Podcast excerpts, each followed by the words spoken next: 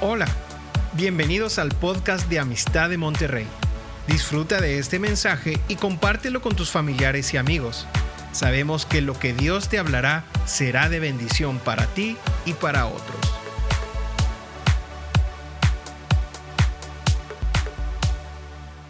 Gracias, buenos días a todos, me da gusto saludarlos y sean bienvenidos a Amistad de Monterrey. Qué bueno que estamos todos aquí reunidos adorando al Señor en espíritu y en verdad. Y bueno, pues tantas cosas han estado pasando durante esta semana. Y yo quería, ayer eh, tuve aquí la oportunidad de estar con los alumnos de Epicentro y a lo mejor algunos ya les he compartido un poco el testimonio del hermano Wayne que me habló hace dos semanas. Estaba yo ahí en, en la casa y el hermano Wayne, que tiene 99 años de edad, me llamó. Y para mí fue muy impresionante que pues este señor que es un general, le hablé a una chichincle que soy yo, y, y, él llama a mí en vez de yo estarle llamando a él para ver cómo sigue él. Pero él me llamó a mí. Y es una verdadera, pues es un honor muy grande. Y me saludó, yo lo conozco, nos conocemos, somos amigos, hemos estado varias veces Adrián y yo en su casa. Y a sus 99 años me llama y me dice, este, ¿cómo está? Dije, muy bien, aquí estamos, ¿cómo está usted? No, pues muy bien. Dije, qué bueno. Dice, oye, me quedan pocos días de vida.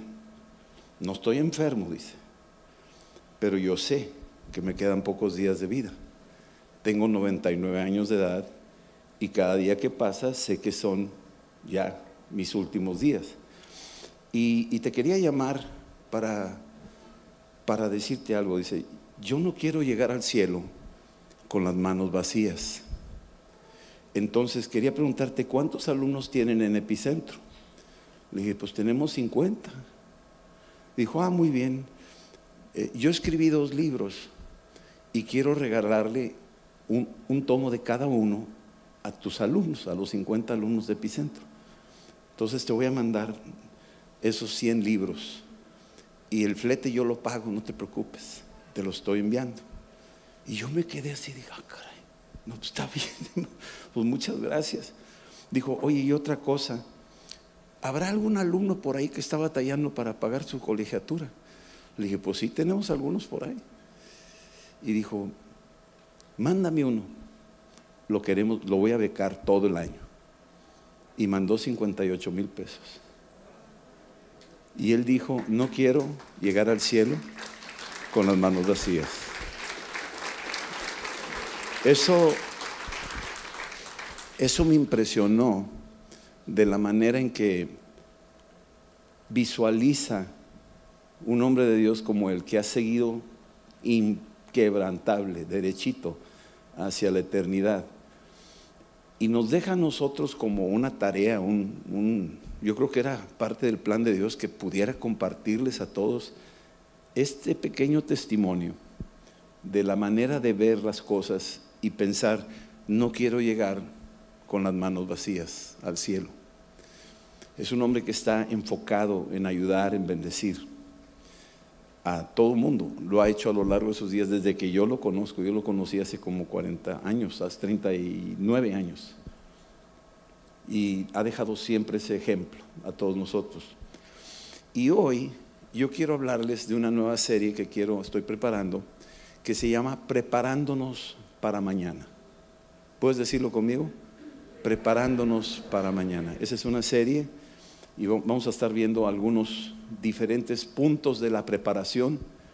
Yo estaba orando y el Señor me estaba poniendo muy claro que teníamos que prepararnos para mañana, prepararnos, que no nos agarre por sorpresa, que no nos, que no nos llegue de repente una situación donde no estabas preparado, no tenías las cosas en orden. Qué, tragedia cuando sucede una situación, un accidente, cualquier cosa que nadie, nadie se lo esperaba y todo quedó inconcluso, no quedaron las cosas en orden, los papeles, el testamento, la escritura, este, explicarle a la esposa dónde están las cosas o a los hijos dónde están las cosas. Entonces nos agarra la situación en, un momento dado donde no estamos preparados. pero yo quiero enfocar el tema en dos palabras. Una de ellas se llama la provisión y la otra es la previsión. Provisión y previsión. Son dos cosas. Son dos palabras que usamos. Provisión, pues piensas luego en cosas, ¿no? De dinero y provisión económica y la provisión en la alacena. Y la previsión, pues el, que prevé y, tiene ahí algo para la previsión. Pero yo voy a jugar un poco con estas dos palabras para que me entiendan. Sí, a ver si me agarran la señal por dónde va la cosa. Pero estamos hablando de preparándonos para mañana y yo quiero decirles que la palabra de Dios nos llama, número uno, a la provisión. Te voy a decir lo que quiero decir. Provisión. A favor de la visión. Ahora sí ya te cambié la señal, ¿verdad? Ah, yo pensé que ibas a hablar del dinero. Yo me agarré la cartera y, dije, no voy a pedir dinero aquí a este hombre. No, no, no. Es a favor de la visión. Provisión. Estás a favor de la visión. Claro, eso no significa cuando tú lo usas cotidianamente provisión. Pero sí lleva implícito eso. Es algo a favor de una visión. Y te voy a decir a qué me refiero. Dios ya tiene algo preparado, ya tiene algo planeado para mañana. Y nos lo hace saber. De alguna forma está avisándonos. Él sabe, ¿sí? Que viene algo, lo ha dejado básicamente en dos recursos. La palabra que nos advierte lo que viene mañana, ya nos advierte a través de la palabra. Y también a través del Espíritu Santo que está en el pasado, en el presente, en el futuro, porque es Dios. A través del Espíritu Santo nos está hablando del mañana, nos está avisando. Algunos, ahorita me van a entender de los ejemplos bíblicos, pero algunos de alguna forma el Espíritu Santo está avisando. Y cuando hablamos de esta provisión a favor de la visión, no es mi visión, es su visión. Es la visión del reino, es la visión de Dios. Tenemos el caso de Moisés en Éxodo 3, 3 cuando ve la zarza ardiendo, dice, me acercaré a ver esta gran visión. Para él era algo maravilloso ver una zarza que no se estaba consumiendo. Y se acerca y la está viendo. Y cuando dice esa palabra, ah, no es casual que puso ahí, me acercaré a ver esta grande visión, esta gran visión. Pero lo que estaba viendo era la provisión, la manera en que Dios estaba diciendo a Moisés, yo quiero que apoyes mi visión. Yo quiero que te enfoques en mi visión. Tú perdiste el camino, mataste a un egipcio, te fuiste al desierto, pasaste 40 años ahí, ya estás totalmente, parece que no sirves para mucho. Pero yo tengo una visión y yo quiero una persona que apoye mi visión. ¿Estás de acuerdo con apoyar mi visión? ¿Eres provisión o contravisión? Antivisión. Y ahí fue donde recibió una visión que iba hacia liberar al pueblo de Israel. Provisión. Hay otra parte en la primera de Samuel, capítulo 3, versículo 1, que dice que escaseaba la palabra, por lo tanto no había visión con frecuencia. Y cuando uno se mete a la escritura, y ojalá lo hagas como una disciplina de leerla diariamente, no me voy a cansar de decírtelo, hazlo por favor. Lee la escritura diariamente, échate unos cinco capítulos diarios, despacito. Yo lo hago, tengo aquí mi, tengo un programa donde le aplasto y leo los cinco capítulos y en unos 15, 20 minutos ya me los eché. Tú puedes estar ocupado, puedes estar ahí desayunando y escuchar. Yo recomiendo que no te distraigas y que te enfoques. Digo, eso sería lo mejor. Pero porque algunos andan medios acelerados o vas en el carro, pon tus estudios ahí, ponte a oírlo. Porque de ahí te va a salir la provisión. Vas a empezar a ver las cosas de Dios a favor de la visión de Dios. Entonces, aquí lo dice 1 Samuel 3, la visión de Dios nos da dirección. Escuchen bien, la visión de Dios nos da dirección. Y esa visión, esa dirección apunta a la voluntad de Dios. Cuando tú recibes esa palabra, empieza a darte una visión, empiezas a enderezar tu manera de pensar a la manera de pensar de Dios. Y al hacer eso, al enderezar tus pensamientos a sus pensamientos, empiezas a alinearte tú a su voluntad. Y cuando tu voluntad se alinea a su voluntad, eres la persona más feliz y más libre que existe en el universo. Pero cuando haces tu voluntad, que es ya no es provisión, ya no es su visión, es tu visión y es, son tus deseos y tus planes, pues te vas a mantener a una voluntad lateral. Que bien o mal ahí la llevas y se parece un poco a las cosas de Dios, pero a la larga no, no vas a cumplir totalmente todo el plan de Dios para tu vida. Porque su, su visión es el cumplimiento de la plenitud de tu vida. Tu vida no es plena si no haces la voluntad de Dios. Tu vida no es plena si no haces la voluntad de Dios. Por lo tanto, nos alineamos a la, a la voluntad de Dios cuando yo apoyo su visión, cuando yo alineo mi visión a su visión. Y lo hago cuando medito en su palabra. ¿Sí? Dentro de su voluntad estamos seguros.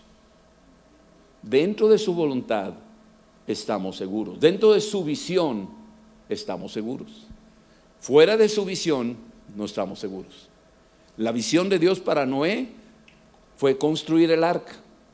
Noé vio la visión de Dios y dijo, yo soy a favor de la visión de Dios. Construyó el arca oyó mucha gente, dos, hay 120 años escuchando este loco Noé construyendo el arca. Les estaba hablando de la visión de Dios, la provisión, apóyenme. Pero ellos dijeron, no, tenemos nuestra propia visión, tú estás loco, no nos interesa, está muy cerrada tu visión, un cajoncito de madera, acá estamos libres, acá damos la onda, acá nos emborrachamos, agarramos mujeres, hacemos lo que nos dé la gana. No nos interesa la visión que tú estás siguiendo de tu Dios. Entonces, esos se quedaron afuera. Siguieron su visión. No apoyaron la provisión. Y finalmente estuvieron expuestos y esa visión de ellos no les dio seguridad, se los llevó a todos, porque no entraron a la visión de Dios, la provisión. Noé apuntó en la visión de Dios, fue a favor de la visión de Dios. Esa es la provisión. La Biblia me dice ahí que el apóstol Pablo, cuando era Saulo de Tarso, iba rumbo a Damasco persiguiendo cristianos y de repente una luz lo tumba y queda ciego. Y lo primero que dice, ahí en Hechos 9, versículos 5 y 6, dice, oye, ¿quién eres, Señor? O sea, no tenía visión este hombre. Estaba muy ocupado matando. Él creía que traía su visión de matar cristianos y seguirlos y todo. Pero de repente se encuentra con el, verdadero, el que da la visión. Y le pregunta, ¿quién eres? Pues yo soy el que da la visión. Y dijo, ¿qué quieres que haga? Dijo, ok, así sí. Entonces lo metió a su visión y Pablo soltó su visión. ¿Y sabes qué? Al punto que quedó ciego, porque exactamente estaba ciego. Aunque creía que tenía una visión, estaba ciego. Pero cuando ya llegó Ananías y oró por él, recuperó la visión, pero la visión que adquirió fue la visión de Dios y de repente Pablo se convierte en un, en un paladín de la provisión. Apoyó la visión de Dios. ¿Sí? Proverbios 29, 18 dice que sin visión el pueblo perece. Sin visión el pueblo perece. O sea, andas dando como cabeza como gallina decapitada ahí, que anda dando tumbos y así está mucha gente. Sin visión, el pueblo perece. Necesitamos visión y tiene que ser la visión que viene de Dios. Sin dirección y sin brújula estamos perdidos. Cuando uno lee Hechos 27, ayer di la plática de Hechos a los estudiantes, y les decía esto, les decía, cuando, cuando todos confiaban en el piloto, cuando todos confiaban en el dueño, el patrón del barco, cuando todos democráticamente votaron y dijeron, nos vamos por este rumbo, y no le hicieron caso a la visión del apóstol Pablo, que él estaba a favor de la provisión de Dios,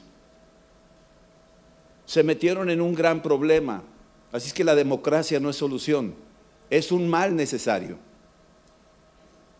Y también la inteligencia del, marinero que veía las estrellas y el sol y la luna, de repente se, se cubrió de nubes por 14 días, perdió rumbo, eso no era suficiente para respaldar su visión. Y el rico que tenía dueño de todos los barcos y que tenía una gran flota y tenía ese barco y tenía toda la comida, tampoco le creyó. Se confió a sus riquezas y a sus tesoros, su propia visión. Y el apóstol Pablo que estaba encadenado tenía la visión de Dios. Más adelante dice el apóstol Pablo, bueno, antes de eso dice el apóstol Pablo, no fui rebelde a la visión celestial. No fui rebelde a esa visión que viene del cielo. Fue una persona que estuvo alineado a la visión de Dios. El barco se perdió. El patrón lo perdió todo. El marinero quedó en vergüenza, ya no tenía timón la mayoría que había votado a la otra visión quedaron en la, en la ruina. Gracias a la oración del que tenía la provisión, se salvaron. Así es que si tú tienes la visión de Dios y apoyas la visión de Dios, entonces tú puedes ayudar a los que no tienen visión y los puedes encaminar a que encuentren eso.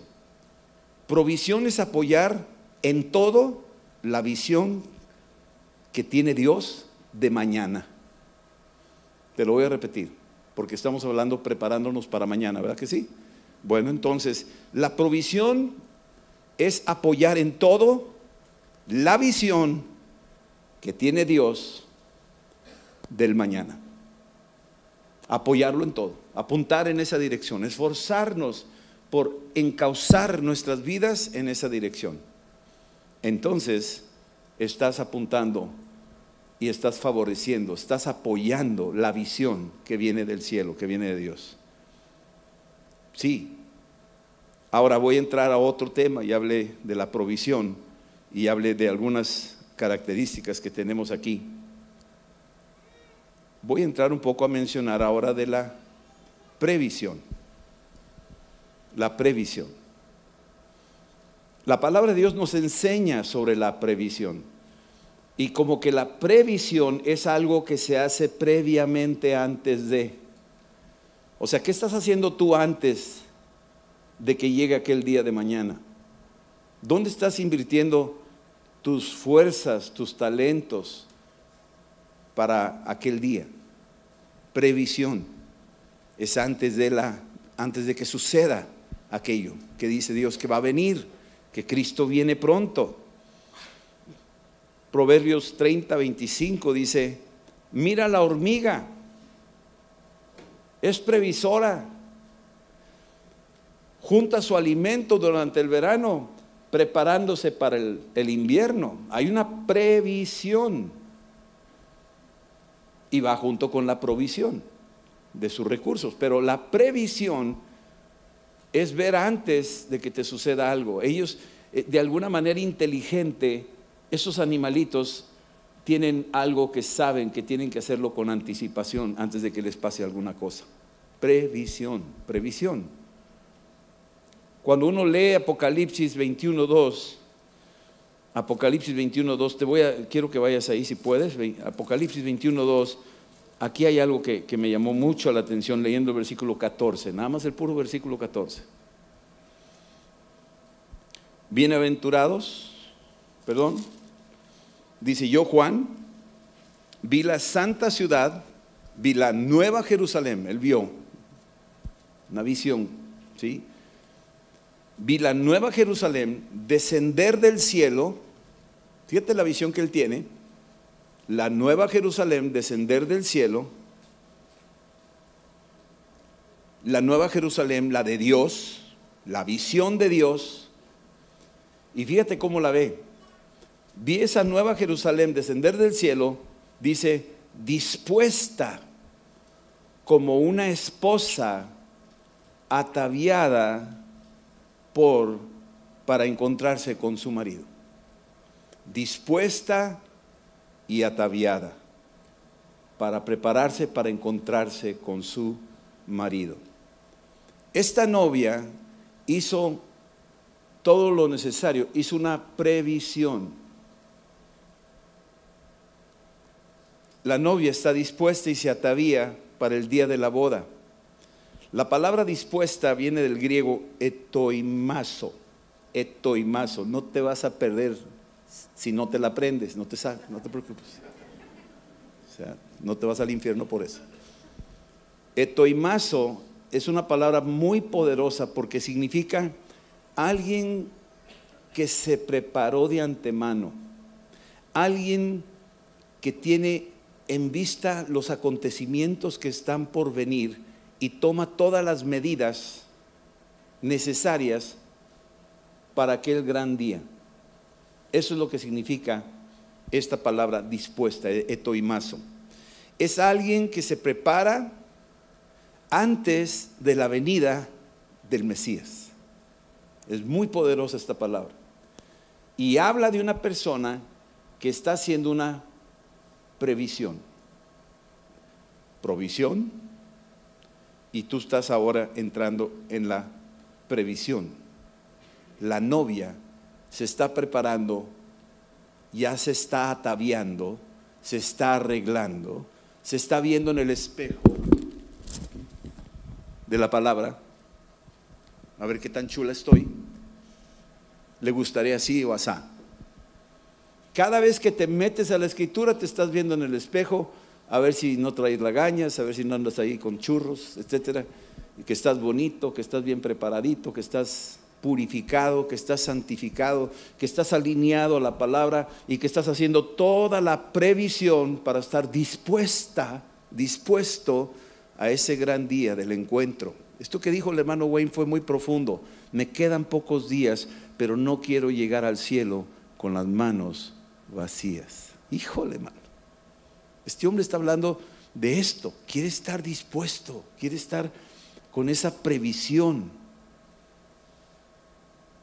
Quiero prepararme para la visión celestial. Quiero prepararme para ese gran día. Es lo que está diciendo. Prepararnos para mañana. En esta serie yo quisiera que pudiéramos ahondar un poquito qué estamos haciendo con nuestra vida hoy. ¿Hacia dónde apunta mi artillería, mis esfuerzos, mis sueños, yo quiero viajar, quiero un diploma, quiero, ok, perfecto, hazlo, pero apunta en aquella dirección o no apunta. Prepararnos para mañana. Dice aquí Mateo 24, versículos del 43 al 44, habla de un padre que sabe que viene un ladrón y, y él hace todo lo necesario para velar y cuidar que no le vayan a sorprender y no le vayan a hacer daño a él ni a sus hijos. Es alguien que está tomando toda la previsión necesaria. Está haciendo sus depósitos ahorita para que no lo sorprenda mañana. Se está preparando para mañana, para el día malo. Es lo que está haciendo el Padre. José tuvo sueños, pero esos sueños sabía que no eran, aunque él en un momento dado podría haber pensado que eran para él y eran de él, todo el mundo se inclina ante mí y las estrellas también, y, podría estar todo enfocado a él, pero la verdad esos sueños, esas visiones celestiales, Dios se las estaba dando a José porque eran de Dios y eran para Dios, no eran para él. A él le tocó de rebote la bendición. A su familia le tocó de rebote la bendición. Pero Dios estaba viendo 350 años más adelante.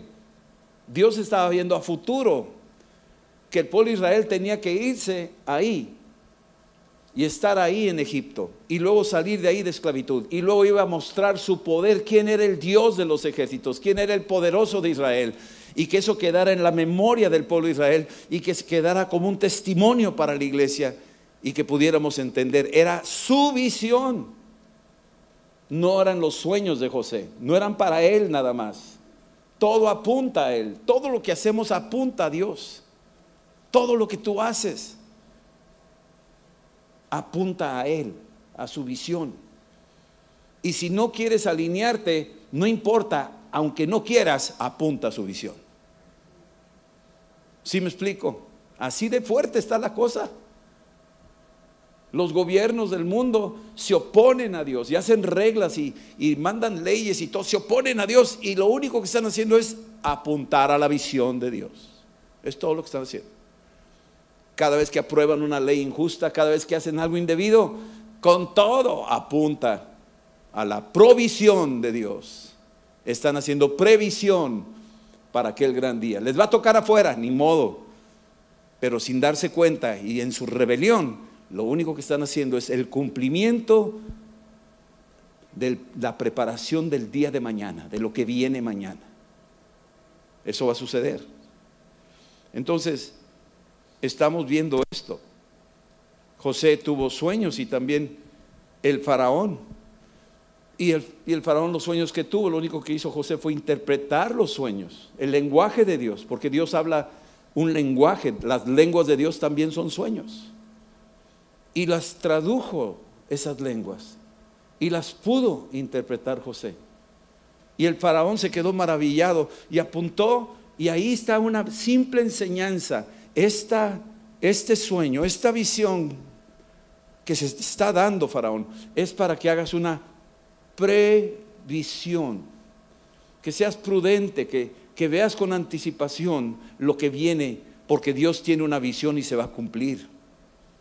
Entonces haz tus depósitos ahorita, porque viene mañana. ¿Y qué hizo? Sí, los grandes. Los llenó y retacó de grano hizo una previsión, apuntando hacia la provisión. ¿Y qué fue lo que sucedió? Tal como lo dijo José, vino la escasez, empezaron a comer y se jaló a su familia de la tierra de Cana a Egipto.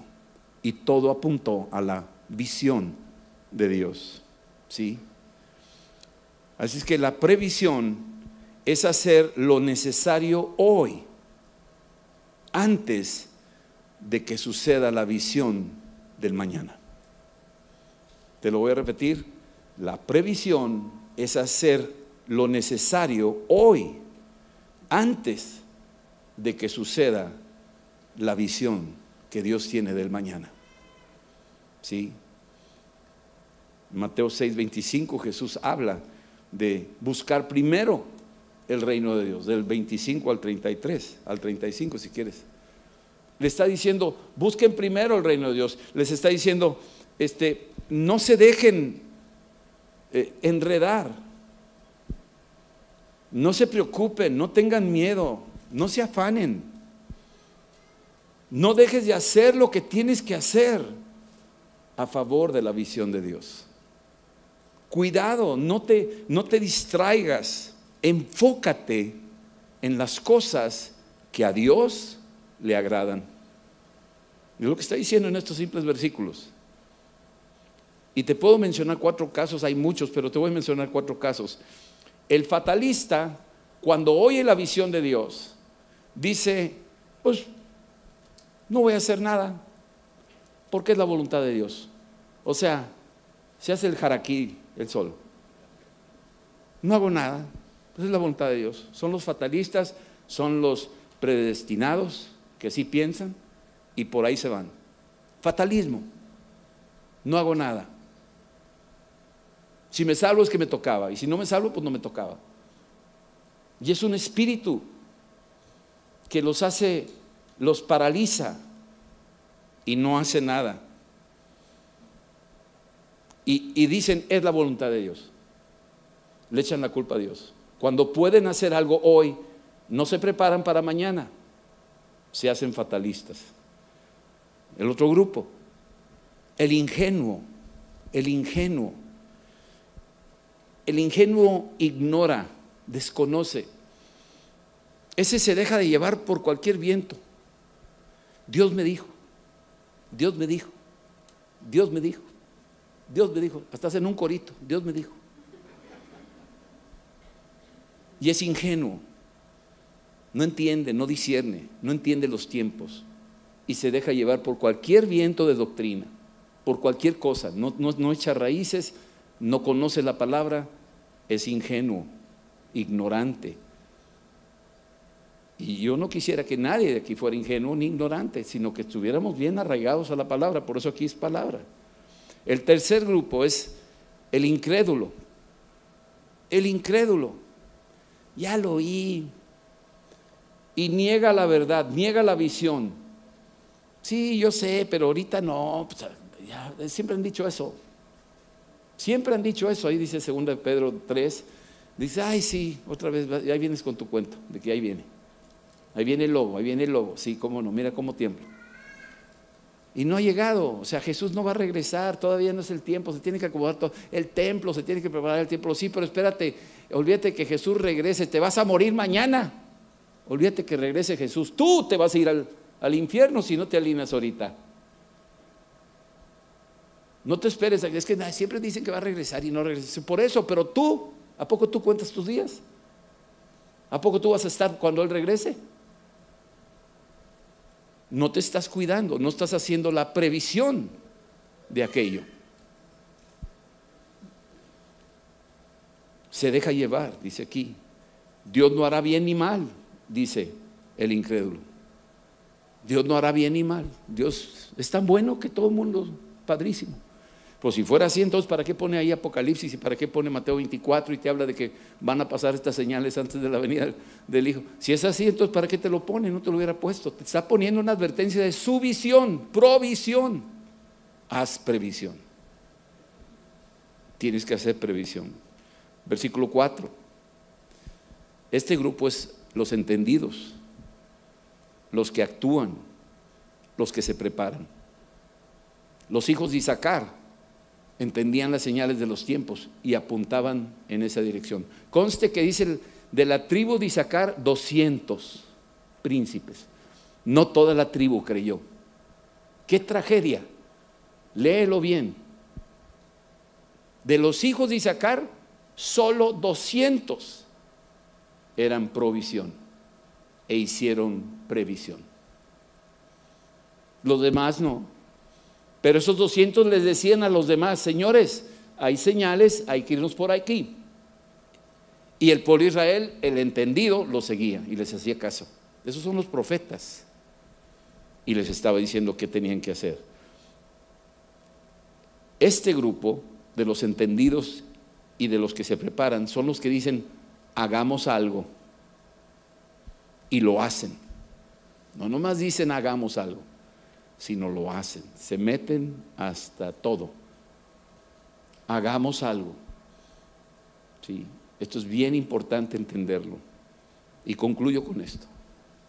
Jesús nos dejó una enseñanza de la provisión y la previsión. Jesús vino para cumplir la visión de su Padre. Se hizo hombre cuando estaba en el huerto, dijo algo muy poderoso a favor de la, de la visión del Padre. Era, un, era una oración de provisión. Hágase tu voluntad y no la mía. Aquí está Jesús diciendo, mi voluntad la, la rindo para que tu voluntad se cumpla. Y si, y si tu voluntad se cumpla y yo estoy en ella, soy el hombre más feliz del mundo. Y estoy viviendo en plenitud. Aunque, aunque viví 33 años, pero estoy viviendo la plenitud de mi vida. Estoy cumpliendo la misión por la cual fui enviado. Estoy alineando mi voluntad a su voluntad. Y esa es la visión, la provisión, a favor de la visión, a favor de la visión de mi Padre. ¿Cuál era la visión de mi Padre? Que muera en la cruz. ¿Cuál es la visión de mi Padre? Que se salve la humanidad. Y yo quiero ser parte de su visión.